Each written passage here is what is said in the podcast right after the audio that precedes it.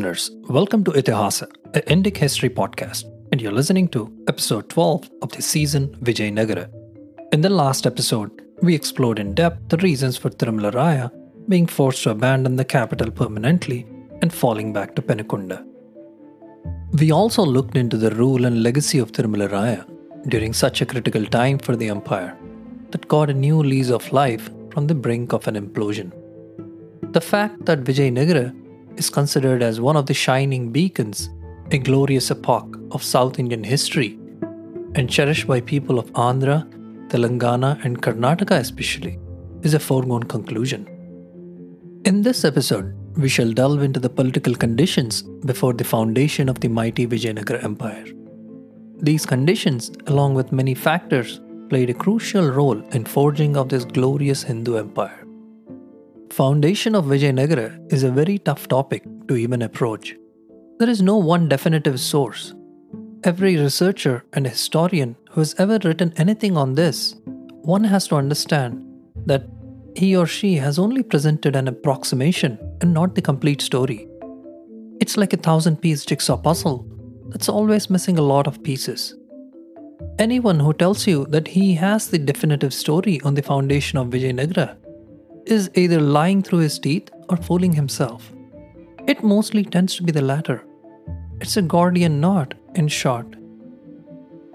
Even today, there is a great debate among scholars on the origin, nativity, and nature of Vijayanagara Empire. It was Robert Sewell's work, A Forgotten Empire, Vijayanagara, published in 1900, that heralded serious study of Vijayanagara. After this, there were many works that dealt with the sources, origins, political, social, economic, cultural, and administrative aspects of the empire. So, in my research for this episode, I had no choice but to sift through hundreds of pages of writings on the origins spread across multiple sources from various periods books, newspaper articles, inscriptions, research papers, academic journals, old British gazettes, archaeological websites, state archives, numismatic websites on the coins of the eras prior to and during Vijayanagara. The list goes on. You name it, and I most probably would have touched it in my hunt. I'll be honest, the foundation of Vijayanagara episodes were the toughest ones to write so far. It's not a story that anyone can fit in a single 30 minute episode or even an hour long episode. The last thing I would want is a diluted story in an attempt to keep it short. So, in the interest of the quality of the story, I'll be taking at least 3 to 4 full length episodes to lay out the complete story and my own perspectives on this. While I've referred to multiple sources for this episode, two of the primary sources though would be Dr. Mosababu's scholarly work by title Material Background to Vijayanagara Empire 1300 to 1500 AD, published in 2018, and the other one by K.A. Nilakanta Shastri, Further Sources of Vijayanagara Empire, published 1946, and History of South India, published in 1955.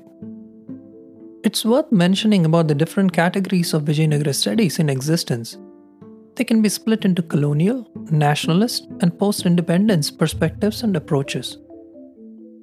In order to understand Vijayanagara, it is important to understand the material culture, background, and the leadership of many regional polities that preceded it. After all, Vijayanagara could not have been born out of thin air one fine day, like some narratives claim to have happened. Vijayanagara was a culmination of an implosion of its predecessors geographical factors, geopolitical pressures, initiative and vision of its founders, and finally the horrors that transpired in medieval South India during the 13th and 14th century with the onslaught of relentless Islamic invasions. As we move through the episodes on this topic, we will also look at the various theories and narratives on the origins and dissect them, refute them, or confirm them as we go. Now let's begin our journey with a fact about India or Bharat. The entire Indian subcontinent was subjugated or conquered probably not more than three or four times in its entire recorded history, prior to the inglorious British Raj. The first being under the rule of Mauryan Emperor Ashoka the Great, the second being the rule of Alauddin Khilji, and the third being under the despotic Mughal Emperor Aurangzeb. Finally, the last one being the Maratha Empire that had its flag flying across the entire subcontinent after the collapse of Mughals. The era that we will be focusing on will be the period after the arrival of Alauddin Khilji in Deccan and South India.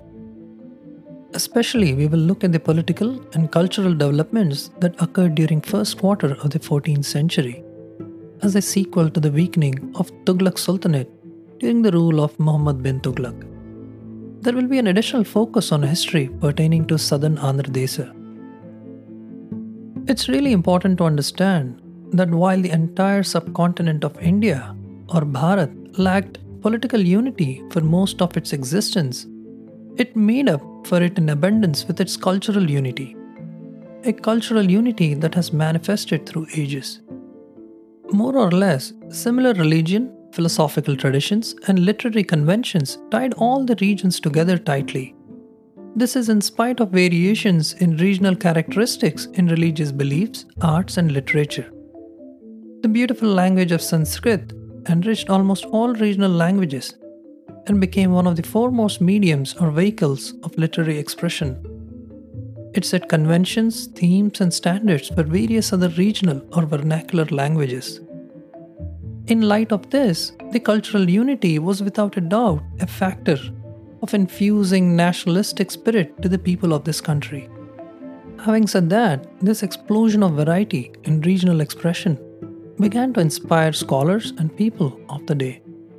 Gradually, people of the respective regions began to take pride in the literary wealth of their own language as unique and superior to those in other languages in other parts of the country.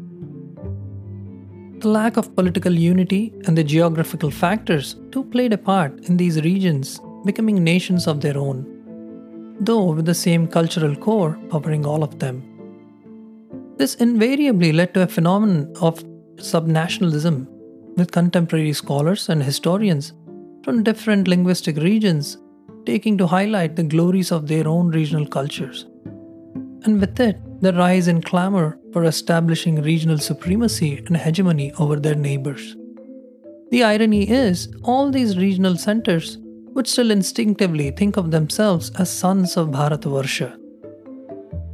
So, when one looks at the Vijayanagara Empire from that lens, its glory and esteem ended up providing an umbrella of political and cultural integration to a significant portion of South India as a result of both soft and hard power relentless wars of expansionism and cultural efflorescence on the bedrock of the pluralistic principles of Hindu religion and culture is the name of the game for this empire.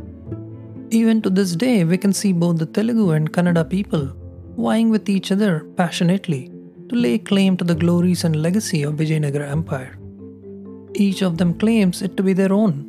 Even scholars and historians on both sides end up mixing their research with these passions that the end result too exhibits visible signs of this regional skirmish.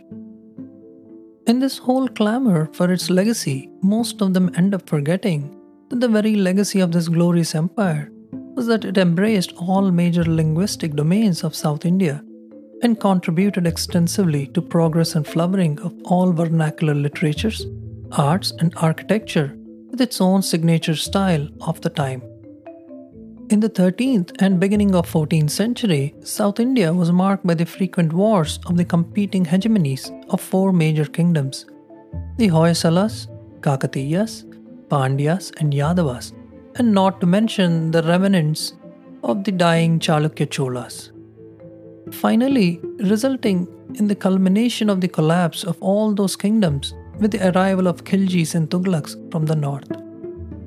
First, let's look at the Kakatiya Empire and its ruler Ganapati Deva, one of the most important personalities of Andhra Desa.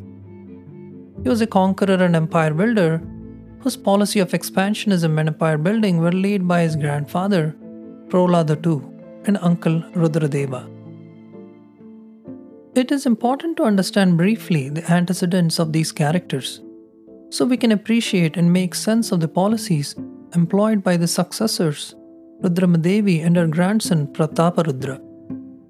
And this analysis of the political atmosphere pertaining to the rise and fall of these four competing kingdoms will help us understand, in turn, the political atmosphere in which the Vijayanagara Empire was founded. And last but not least, depict the nature of centralized power structures of the time on which these empires were built, their strengths and weaknesses. Just like how we have to look at the Kakatiya, Hoysala, Pandya, and Yadava kingdoms to understand the Vijayanagara Empire, we have to look at the Western Chalukyan Empire to understand the Kakatiya Empire. The purpose of going back further in time is to find patterns that keep repeating across all the four kingdoms or empires, which then we can use as a lens and framework to help us put together the origins of these kingdoms. So Prola II, the grandfather of Ganapati Deva of Kakatiyas, was a great conqueror and shrewd statesman. Prola II ruled from 1117 to 1157 AD. He was instrumental in cleverly assessing the political atmosphere at the time of the decline of Western Chalukyan Empire. He rose from a position of being a petty chieftain to the ruler of an empire. What started as a small principality in Koravinadu, modern day Warangal, ultimately became the nucleus of the Kakatiya Empire that embraced the widest extent of the Telugu speaking country. Prola too feigned loyalty to his suzerain power, the Western Chalukyan Empire, even though it was fast declining in both power and prestige after the incessant wars through many generations with the imperial Cholas and Chalukya Cholas. It was a 150 year war with the Cholas that drained both these empires in the end. And adding to the Chalukyan wars were the internal civil wars after the death of Vikramaditya VI. Situations like these in the life cycle of an empire tend to benefit the most the local chieftains or nayakas who are subordinate to the ruling power structure of the empire in question. As it is in these times that the subordinates grow in power at the cost of the central power structure. It's an interesting dynamic.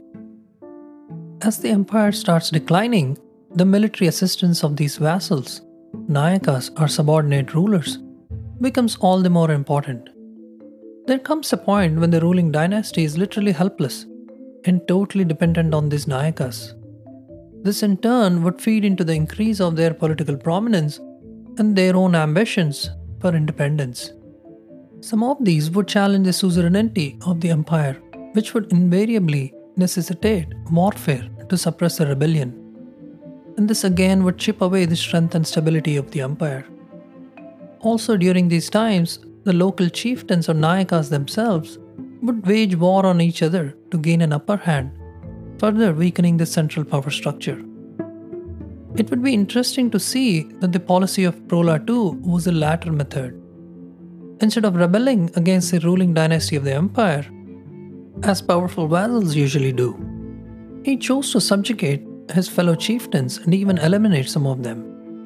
The thing that was clever about his policy was he subjugated the other vassals under the banner of the ruling house, and with the pretext of upholding the sanctity of the suzerain house.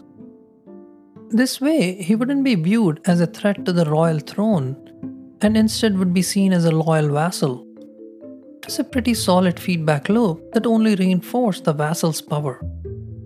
The Thousand Pillar Temple or Rudreshwara Swami Temple in Hanamakonda, Telangana, has an inscription of Prola II and his son Rudradeva I describing their exploits in fine Sanskrit poetry. This inscription supposedly paints a romantic picture of Prola II's utmost loyalty to the ruling royal dynasty and how he waged wars on behalf of it. This is a classic example of fine false propaganda of the age, as it was nothing but farther than the actual truth.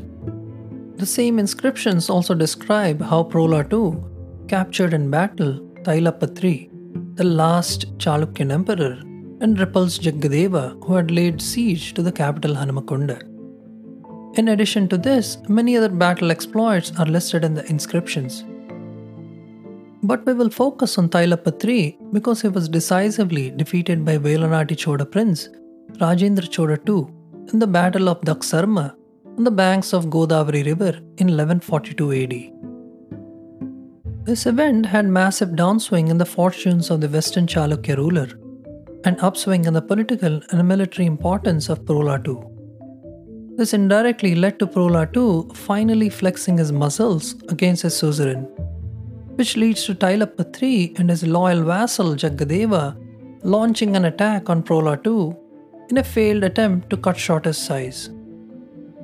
This nicely illustrates how Prola II was ultimately a major annoyance to the declining empire, and all the Nayakas or vassals that Prola II eliminated earlier under the royal banner were probably the real loyal ones that had to be disposed of first. But contrary to all our predictions, Prola II does not declare himself free of his suzerain. He instead spares the life of Tailappa III and other vassals whom he captured in the battle. And he lets the defeated emperor remain on his throne and he instead chooses the powerful yet subordinate position of Mahamandaleshwara. With this, he not only humbles the Chalukyan emperor, but also elevates himself to the position of a super vassal. The real power propping up the ruler who ended up becoming a ceremonial head. In this move of Prola II, we see his far-sightedness and political acumen. He was certainly not hasty in eliminating the dead in the water Chalukyan emperor, because he didn't want to be in the bullseye of other Nayakas who might have seen him as an immediate threat, combined with each other and undermined him. He instead kept pretending to be loyal to the throne, basking in the aura of the Western Chalukyan Empire and slowly appropriating its legacy as he built the foundations of his own empire, the Kakatiyas. Interestingly, we can see a similar pattern repeat in Prola II's contemporary ruling power in coastal Andhra Desa, the Velanati Chodas of Chandavolu who adopt the same policy and reap similar benefits. This only further illustrates the inherent weakness of the central power structures in the medieval political system. Let's look at this side of the story to illustrate the similarity in depth. The Eastern Chalukyan prince, Rajendra Chola, son of Rajaraja Narendra, ascended the throne of Chola Empire in 1076 AD, assuming the coronation name of Kulottunga Chola but sought to maintain Chalukyan hegemony over Vegimandala or also known as Andhra Desa. The listeners must be wondering now from where on earth the Eastern Chalukyan Empire came into picture and how a Chalukyan prince is sitting on the throne of Cholas. So, long story short, the original Badami Chalukyan Empire had gotten split into the Western and Eastern Chalukyan empires, which were at odds with each other and then the Eastern Chalukyan Empire's bloodline at one point married into the Imperial Chola's bloodline, which gave birth to a unique Chalukya Chola dynasty. So, due to some events that transpired, the Eastern Chalukyan prince ends up inheriting the Chola throne. Hope this short context helps the listeners to understand this aspect. The Chola, Chalukya, Hoysala, Kakatiya, and Yadava history in itself is a whole season or two. These empires all weave into each other in overlapping time periods and get really complex. So, in the interest of time and our sanity, this short story is all I can give at this time. Now, let's come back to the Eastern Chalukyan prince ascending the throne of late Chola Empire and assuming the coronation name of Kulottunga Chola. This event changes the political atmosphere, which takes a new turn as the center of power shifts to the Tamil domains. This encouraged some of the powerful local chiefs and vassals of the Eastern Chalukyan Empire of Vengi in the region to assert themselves and proclaim their independence. As we saw earlier, this is an expected reaction or phenomenon. But the Emperor Kulottunga Chola wanted to maintain his suzerainty over Andhra Desa by appointing his sons as his viceroys in that region. But these sons had no gravity of their own to assert control and project their power. They were hopelessly dependent on the powerful and loyal chieftains or nayakas of the region for political support and military assistance alike. Like we saw earlier, this again feeds into the ambitions and power of these nayakas at the cost of the empire's central power structure. In short, the loyalty of the chieftains or these nayakas during this period was never absolute and only relative. It was more like a mask for their own political ambitions and thirst for independence, while waiting for an opportune moment to act on them. The Velanadi Chodas were one of the loyal and most powerful vassals of the Eastern Chalukyan Empire, who stood by their suzerain in fighting the Western Chalukyas and Eastern Gangas of Kalinga, and at the same time keeping other vassals of the empire under their thumb under the pretext of protecting the royal throne. So, on the other side, having consolidated his hold over the western Andhra Desa, or modern day Telangana, the Kakatiya ruler Prola II makes a bold expansionist push into coastal Andhra Desa. Here, his power is checked by the Velanati Choda king Gonkadi II, who was ruling over this region as a nominal subordinate to the Chalukya Chola emperor Rajaraja II. As per inscriptions, in one of his expansionist battles, Prola II is killed by Gonkadi II on the battlefield and the crown prince Rudradeva, who accompanied his father onto the field, is forced to accept the Chalukya Chola dominance following the defeat. The prince is deprived of his political dignity in accordance with the medieval political custom after he comes under the Chalukya Chola umbrella. It's interesting to note that the victorious kings in medieval Andhra Desa used to appropriate the titles and epithets of the defeated kings, and the latter could regain them only after a retaliating victory over the former. I personally find this extremely fascinating due to the fact that the rulers were so honor bound that they would wait patiently to regain their honor on the battlefield. The premium that's put on their personal courage, honor, and having to earn their titles in those days is certainly commendable. If one thinks about it, this is in stark contrast to our own times due to various reasons. The Kakatiyas, by accepting the dominance of Chalukya Chola Empire, were in fact accepting the overlordship of the powerful vassal Velanadi Chodas, who wore the mantle of protectorship of the royal throne. In short, as nominal subordinates to the de jure sovereignty of the Chalukya Chola Emperor, the Velanati Chodas were the de facto sovereigns of the empire's regions in coastal Andhra Desa. It was just like how Prola II was the de facto sovereign of the western Chalukyan domains. And interestingly, the vassal Gonka II, who killed Prola II, immediately sends his general on an expedition across Godavari River to strengthen his suzerain Chalukya Chola.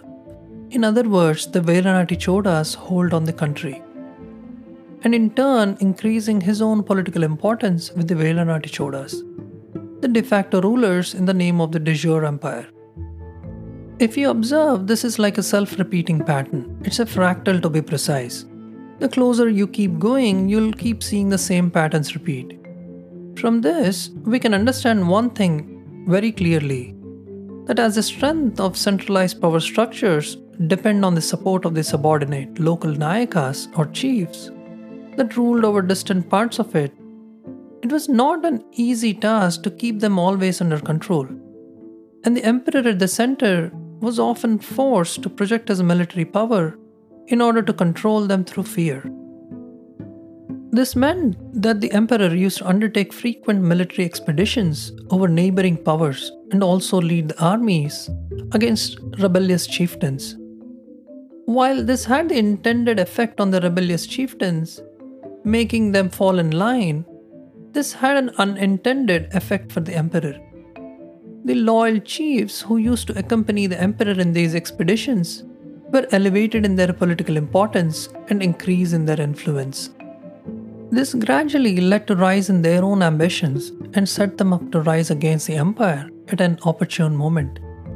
As we saw in the beginning, the opportune moment most of the time tends to be during the decline of the empire and hence Gunka II had set himself up to fall into the right place at the right time after Velanadi Cholas eventually replaced the Chalukya Cholas for all practical purposes. While this does happen eventually, and during the rule of Rajendra Choda II, son of Gunka II, the Velanadi Choda hegemony reaches its high water mark, overshadowing its own diminished suzerain. The strength and stability of this new power is short lived after the death of Rajendra Chola II, and a civil war tears it apart, finally leading to the Battle of Palanadu. Palanadu, a place near Guntur in Andhra Pradesh. in which the Velanati Chodas are weakened.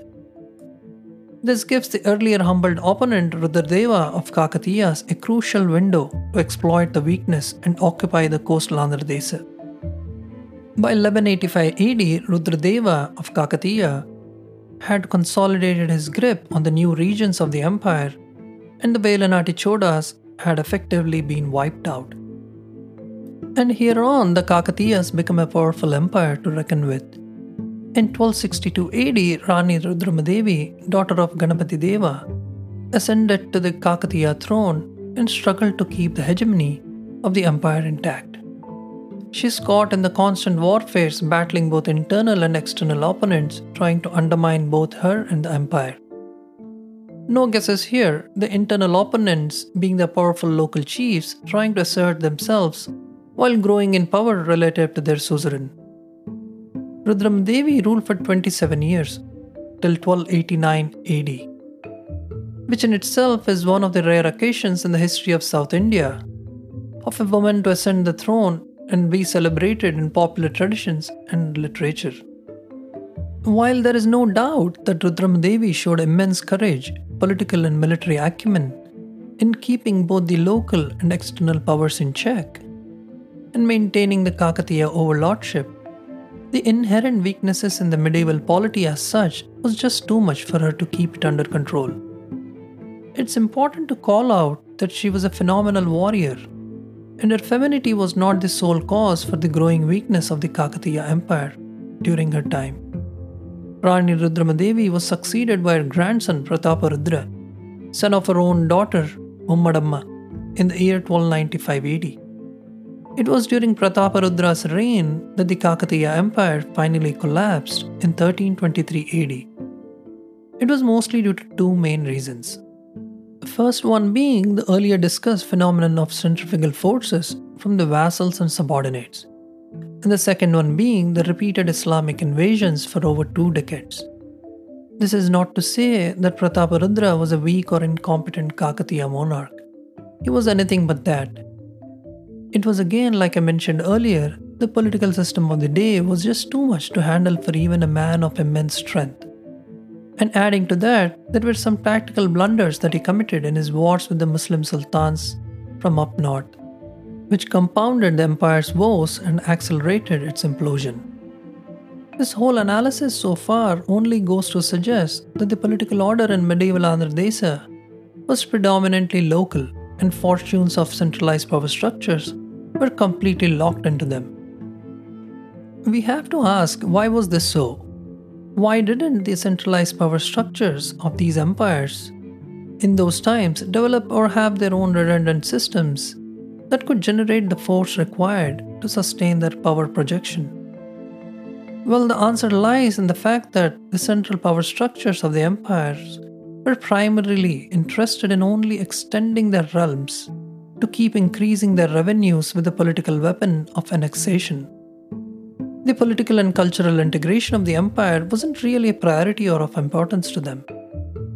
And this meant that they gave free hand to their vassal states to manage their own affairs autonomously with least interference in their internal matters. Of course, as long as they chose to remain loyal and keep contributing to royal coffers by sending in their share of men and arms to their empire's army. This then meant that there would always be these centrifugal forces within the empire's provinces, which were always at odds with the centripetal forces of the empire. This phenomenon was more or less the same with Pandya, Yadava, and Hoysala kingdoms, too. Similar patterns were repeating all over the place. Having said that, the story wouldn't be complete without us looking at the woes of these kingdoms that have a special place in the annals of South Indian history and culture. The impact they and their collapse had on the empires that came later cannot be understated, as we will see later.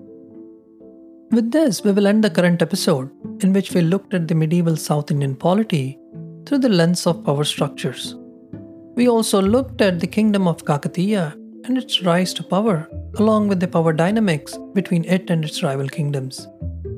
I sincerely hope the listeners enjoyed this episode. And if you did, please do hit the subscribe button and leave a rating and a review. A huge thank you for taking the time to listen to the show. In the next episode, we will explore political conditions in the kingdoms of Pandyas and Yadavas. And then we will also see the rise of Delhi Sultanate and the impact of its ascendancy on the kingdoms of the south. I hope to see you soon in the next episode. Till then, this is Narendra Vikram, your host and narrator, signing off. Hope you have a great week ahead.